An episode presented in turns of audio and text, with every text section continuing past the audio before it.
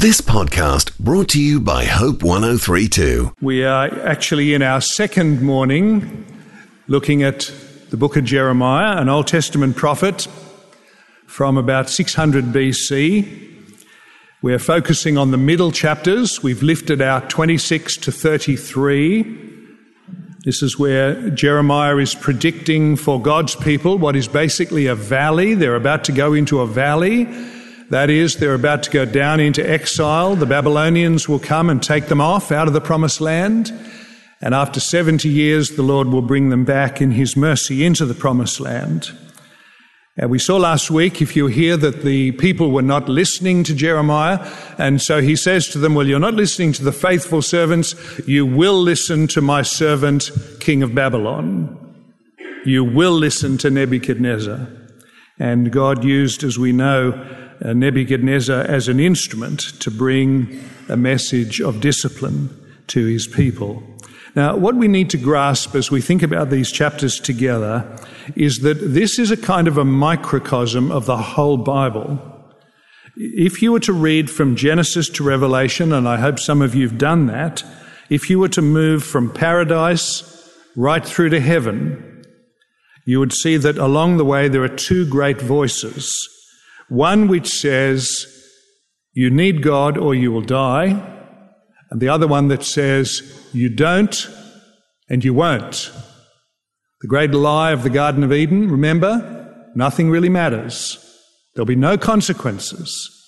You won't die. Right in the face of what God has said. So God had said to uh, the first couple, If you go your own way, you will die. The devil turns around and says, You can go your own way and you won't die. Those are the two voices, those are the two roads. Jeremiah, in a way, is echoing this divide. He's saying you need the Lord your God and the false prophets, and there are many of the false prophets, are basically saying nothing matters. If you run the history forward to Jesus, you've got exactly the same thing. Jesus coming into the world and with great love and authority saying to people, I'm crucial. I'm bread. I'm light. I'm resurrection. You need me. You need me. And the world is basically saying, as we know, we can do without you. We don't want you. In our own day, we face exactly the same divide. You know the difficulty of standing for the truth. The little book which is being recommended may be a help to you. Maybe a help to your own confidence. It may be a help to somebody else's seeking. But here you are wanting to say to the world there's one Saviour. And there's 10,000 voices coming back saying we don't need him. I was interested to discover that there was a debate planned in Oxford uh, a few years ago, October 2011. It was going to be between the Christian apologist William Lane Craig, who's a very able American, and the famous atheist Richard Dawkins. And just previously, Richard Dawkins and his team had arranged for posters to be put on the buses which said, There's probably no God. Now stop worrying and enjoy your life. Uh, it turns out that late in the day of this particular debate, Richard Dawkins with, withdrew from the debate. So it never took place. And the Christians in Oxford put up large posters which said, There's probably no Dawkins. Now stop worrying and enjoy your day, which I thought was quite clever. There is the fork, there is the, the divide. And Jeremiah is very important historical information because he's echoing the message which runs right through history that there is truth and there are lies. We're also going to see, as we look at this chapter quite briefly this morning, that uh, there is a help to making the right decision. In other words, as we've said a thousand times, faith is not a leap into the dark. It's a step into the light. It's a logical, sensible step in face of evidence. And uh, remind you as also as we get into this that a lot hangs on this. If a person pays no attention to the Word of God, it looks in the short term as though all is well. But actually, they have compromised their soul. They will find themselves ineffective in the world in terms of God's purposes. They'll have very confusing values to pass on to their children. There'll be a very distorted home life. And finally, of course, they plunge into eternal darkness. The person who pays close attention to the truth of God is given wisdom for the present. They have to make some costly but vital decisions. They can be useful in God's service. They have promises that sustain them when life is difficult, and they plunge into great and wonderful light. So I want to summarize the chapter so you know where we're going. It starts off in verses 1 to 6 with God calling Jeremiah to warn the people. This is what I've called a fair and kind warning. Verses 7 to 11, the people attack Jeremiah, and I've called this a foolish and misguided reaction. Verses 12 to 15, Jeremiah faces the government officials who come running to make a court case to make sure justice is done. And in this court case, Jeremiah gives a fearless and impressive defense. And finally, in the last verses, which we didn't read this morning, they decide that they will not kill Jeremiah but protect him. And I've called this a faithful and a good outcome. And I say again, in the middle of these verses, there are some clues as to how to assess a voice or a messenger. Uh, one of the questions that uh, Lee Strobel deals with in his book, question number two, is Do you have any practical ideas on finding spiritual answers? Lee Strobel says, one, make this the front burner issue. This is the most important issue that you're dealing with. Second, follow the evidence where it leads. Third, when the evidence is in, reach a verdict. It's very good, very practical. So, verses 1 to 6 of chapter 26 of Jeremiah, a fair and kind warning. Uh, because God seeks the welfare of people. Verse 2, he's asking Jeremiah to stand in the temple. That's the place where pretty well everybody would eventually turn up. And Jeremiah is to say all the truth to all the people. You can't have anything fairer than that, can you? Say everything to everybody. I wish I could spend some time this morning telling you how many half truths are being peddled in the name of God and how many quarter truths. I think I may have told you once that when I was running Christianity Explained, and I was tempted, as we all are, to just rush over the subject of hell. And one of the men, one of the visiting men, put his hand up and he said, Sorry, could you just unpack that? You just explain hell for us? And so I very tentatively started to say what the Bible says about hell. By the time I'd finished after a few minutes, the group around the table were basically saying, Well, now we understand. Now you've made it clear. We don't actually serve people well, do we, by hiding the unpalatable things. And uh, Jeremiah stands in the temple and he tells the people all the truth. The desire of God, verse 3, is that perhaps they'll listen and turn and there'll be no disaster. This is a lovely verse. You can hear the Lord, as it were, He's not naive. It's not as though He doesn't know what's about to happen, but He says, This is my desire that people would turn and there would be no disaster. And then comes the warning in verse 4 But if you don't turn, the temple will be like Shiloh, and the city will become a joke around the world. Now, Shiloh was the holy place 30 kilometers north of Jerusalem where the tent and the ark were kept in the days of the judges. But it was destroyed, Shiloh, by the Philistines. Psalm 78 says God abandoned the place. It became proverbial for judgment. And so for Jeremiah to stand in the temple and say, This temple will be like Shiloh, and the city will become proverbial nonsense, humiliation. Uh, that was basically to speak a blasphemy or to be ridiculous. Except that we know this morning, don't we, that the temple and the city provide no salvation whatsoever. And those people who had put their confidence in their building or their city as if they were the saviors made a huge mistake. The only savior is God Himself. So is Jeremiah being offensive or kind when he stands up in the temple to say this? Well, of course he's being kind. He's representing a God who loves people. Like Ezekiel 18, I have no desire, says the Lord, in the death of anyone. Turn and live. How wonderful to know that behind the universe is a God who wants people to live, not die, and makes every possible provision for people to live and not die. And I don't need to tell you that if your mind runs ahead to the cross of Christ, which we're going to celebrate in a few minutes, there is the greatest provision of all to keep a person from dying. People who warn against danger are people who love people.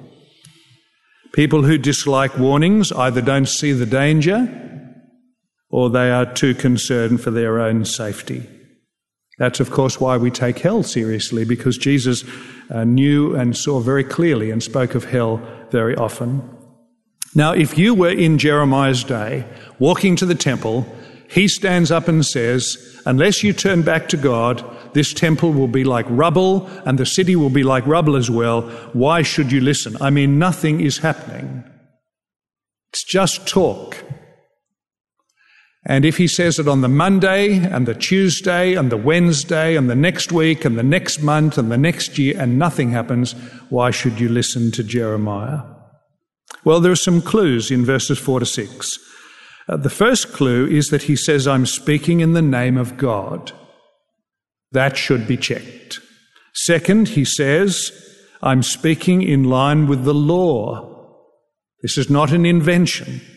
And the third thing he says, my grief, my concern is that you'll die. Those three things, I think, are great helps in working out a voice or a messenger. By which authority does he speak or she speak? Is this in line with the Word of God? What are they concerned about? Do they care about us? Those are three good reasons for listening. And if you put it into an ABC, you've got the authority, the Bible, and the compassion. So, verse 20, uh, chapter 26, verse 4, this is what the Lord says. I'm not just giving you my opinion, says Jeremiah. I'm claiming the authority of the Lord. Well, they should at that point say, okay, we'll test it. Verse 4 If you don't follow God's law, says Jeremiah, so I'm not creating just brand new ideas, I'm pointing you back to the Word of God. This, of course, is annoying when we do this to people, say, what I'm saying is based on the Word of God, but you have to agree that if there is a good God in the universe and He's going to be fair to the world, that He will say things which will be testable, objective, open to everybody, fair and plain. And that's what God has done in the Scriptures. You may know that your friends are never going to take seriously your claim that what you're saying to them is based on the Bible, but at least it's not a personal opinion. And the third thing in verses 5 to 6 is that Jeremiah says there is a disaster looming, and I wouldn't warn you if nothing was round the corner. I'm concerned for you. I'm concerned with God's compassion. That's a good test for a prophet. Now, don't mishear me. I'm not saying that if somebody comes to your door who's a Jehovah's Witness and says, I speak for God, here's the Bible, I'm concerned for you, you immediately say, Great, you're speaking the truth. But the claim to speak in God's name is worth listening to. The Bible is to be checked carefully, and the genuine concern or compassion is to be taken uh, is to be taken seriously as well. That's that's what we see in these first few verses: a fair and a kind warning. Now, the second, verses 7 to 11, is that there is a very foolish and misguided reaction. You'll notice that Jeremiah is attacked and threatened with death by the priests, the prophets, and the people. This is religious opposition, often the most fanatical and bitter of all. Their argument in verses 8 to 9 is that we object to you saying that Shiloh is our lot and the city will be rubble. We object to you saying this, therefore you must die. You notice what they're saying? They're saying, we want to kill you because you're saying this and you shouldn't be saying this. They don't ask the question, is it true? They just ask the question, is it appropriate? Why are you spoiling our day? This is like your doctor looking at you with great wisdom and care and saying, You'll need some surgery, this will be constructive, this will be helpful. And you turn back to your doctor and you say, Why are you upsetting me? When the doctor is speaking quite wisely, and compassionately. Exactly the same argument when the officials come running up, verses 10 and 11. The officials come running because they want to provide some justice and make sure that there isn't a complete um, mayhem. And the priests and the prophets say Jeremiah should die. And you know why he should die? Because he spoke against the city. So their argument is taste, not truth. Do I need to tell you, friends, this morning that a huge amount of assessment of things is being made on taste? not truth. Uh, one man has described the atheist philosophy today as there is no God and I hate him. Taste. It's an emotion. Don Carson says in his book, The Intolerance of Tolerance, once upon a time people said, let's work out what's true and make the adjustments necessary. Now people say, let's work out what's me and everything else can adjust. The new test for many in the church is not what did God's word say to us this morning, but did I enjoy myself? Once you make taste the test, you lead yourself into very great danger. It's truth that we must keep measuring. So these people in chapter 26, verse 7 to 11, they don't ask, is this a message with authority? They simply say, is it nice? They don't say, Is there a biblical record which stands behind him? They say, This sounds like personal opinion. They don't ask, Is it possible that he's concerned for us and represents a God who's concerned for us?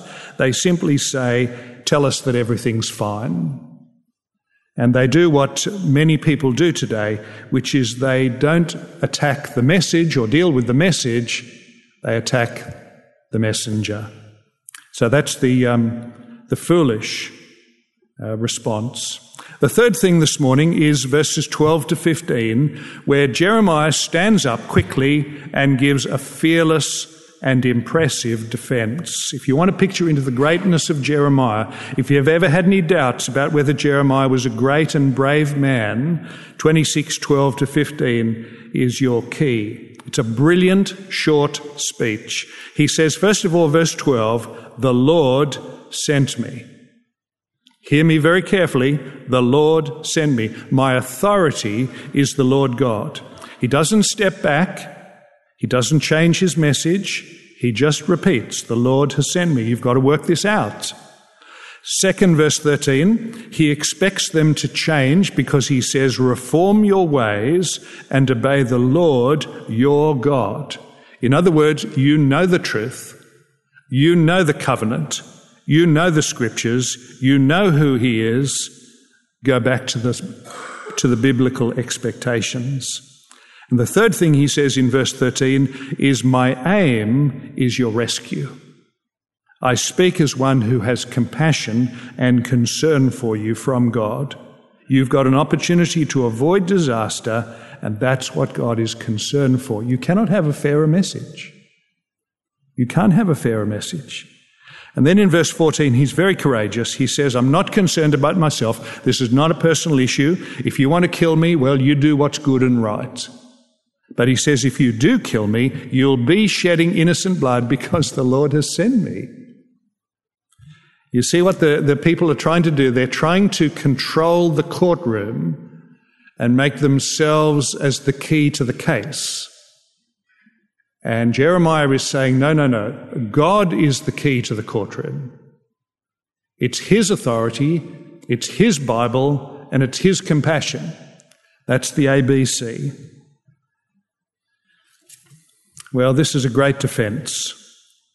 I think it is a little preview of what would come later in the person of Jesus when Jesus would set out his case in the world and again, you remember Jesus was unaffected by human safety, personal safety, but he was committed to the welfare of his listeners. So Jeremiah is claiming authority outside himself. You remember Jesus came and said, This is not my word, this is the Father who sent me. And then said Jesus, I myself say to you. So he got uh, great authority, Jesus, and he proves his authority in every area of life by speaking to sickness and speaking to sin and speaking to the storm and speaking to the spirits and speaking even to dead people. He proves his authority. We see Jeremiah is very conscious of the Old Testament Bible, just the books of the Old Testament, which lay behind the time of Jeremiah, probably the Pentateuch. And here is Jesus fulfilling the Old Testament Bible completely and launching the New Testament Bible and teaching people that heaven and earth will pass away, but his words will never pass away. And then we see Jeremiah, of course, wonderfully concerned for people, not concerned for himself. Who could outdo this but Jesus, who goes beyond anything Jeremiah could imagine? And he's not just willing to die, as we know, but is willing to consume or to swallow the sting of millions who deserve to die. So there's nobody more worthy to listen to than Jesus. He's got all the credentials. He's got the authority. He's got Bible behind him and in front of him. And he's got the compassion which goes beyond anybody in this world. There's nobody more caring or concerned than Jesus, and therefore he has a right to be listened to. Well, the last thing which we didn't read this morning is that there's a faithful and a good outcome in verses 16 to 24. The officials decide that they will protect Jeremiah. And you'll notice if you read the text carefully that the people have swung over to be pro Jeremiah as well. The people are very fickle. And therefore, a decision is being made. We're going to go with God's word. And I think if you look at the text, the ABC is being followed. Verse 16 He should not be killed because he's spoken in the name of the Lord our God. He speaks with authority. I presume they're not saying this just because Jeremiah stands up and says, I'm saying this in the name of the Lord. I presume they recognize that as he speaks, he speaks with the authority that is in line with the God of the Bible. So they see the authority. Verse 17 and 18. Some elders suddenly leap to their feet, elders who know their Bibles, and they quote Micah Micah, who had warned the king Hezekiah 80 years before, and Hezekiah had listened to Micah. And the elders basically leap to their feet, as you see if you look at verse um, 17 and 18. And they say, Micah prophesied in the days of Hezekiah. He told all the people of Judah, This is what the Lord Almighty says Jerusalem will be ploughed like a field. Jerusalem will become a heap of rubble. The temple a mound overgrown with thickets. He said exactly the same thing. And verse 19, Hezekiah listened. He sought the favor of the Lord. The Lord relented and did not bring the disaster on the people. So Hezekiah, you see, is a model king who is being set up as an example for the present. And then in verse 19, they recognize God's great concern, which is that no disaster would come.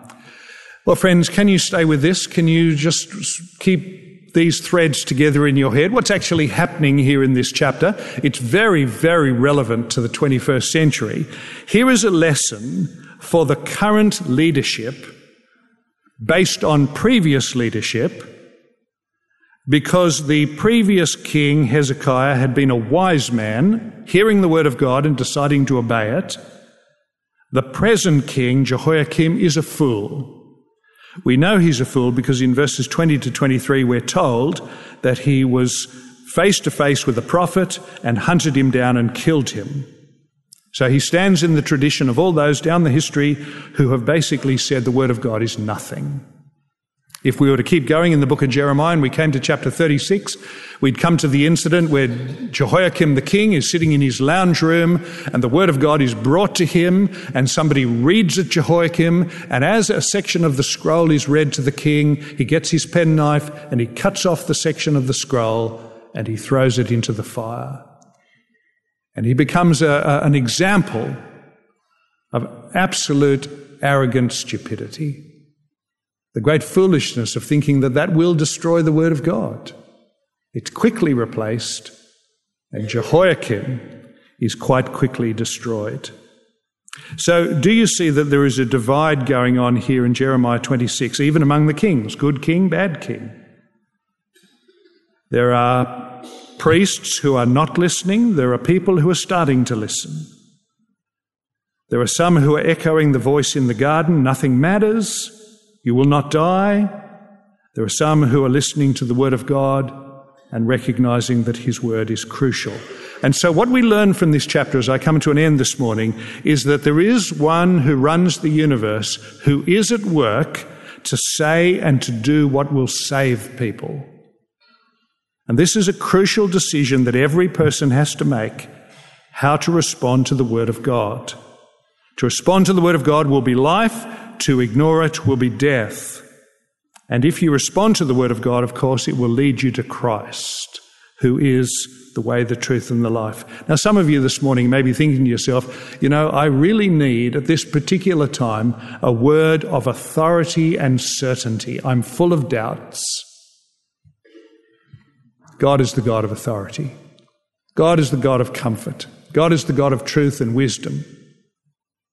And therefore, take seriously the God of the Bible. There may be some of you this morning, you're really needing a word of wisdom for decisions such is the scripture, to give you the principles by which you can walk safely and make responsible decisions.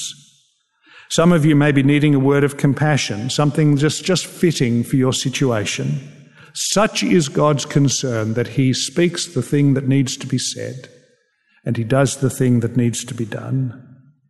In fact, as we know, He goes beyond talk, He goes into deed. He who did not spare his own son, but gave him up for us all, how shall he not, along with him, graciously give us all things? The God who gave his son, you see, the God of authority, the God of Bible, the God of compassion, who gave up his own son, is interested in the small details of life. And that's why we will do well to walk in the way of the Word of God as best we can and to help those who at the present are on a different and dark road. Let's pray. Let's bow our heads. Our loving Father, we thank you this morning for this very timely chapter. We thank you that there is one in yourself who speaks most compassionately and clearly. We know that in our own hearts that we are rebellious and we live in a rebellious world. We thank you for bringing so many of us here this morning to hear and to heed the word of Christ. We pray you'll continue to help us to stand on the promises, to obey the commands, and to bring your word to a very dark and needy world. We ask it in Jesus' name. Amen.